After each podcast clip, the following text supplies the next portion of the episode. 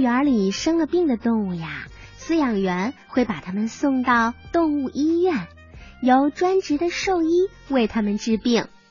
可是野生动物生了病，它们该怎么办呢？其实呀，小朋友们不用担心，好多动物都会自己给自己治病呢。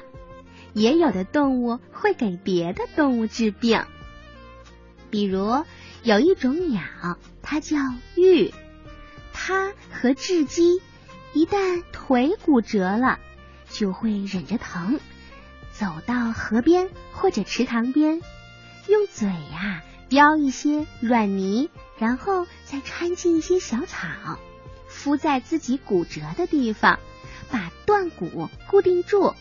这样过一段时间，骨伤处就可以自己长好了。哎呀，他们可真棒，会自己给自己治疗骨折。有一些鱼的身上会寄生好多白色的寄生虫，好像是从鱼鳞或鱼鳃当中长出了豆芽似的。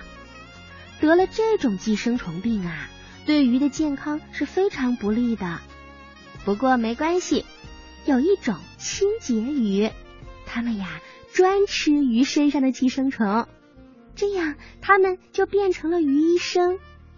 清洁鱼既治好了病鱼的寄生虫病，它们吃了寄生虫又养肥了自己，这真是一举两得的好方法。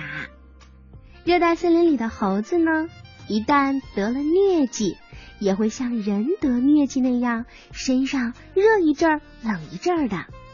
而这个时候，病猴子就会去啃金鸡纳树的树皮。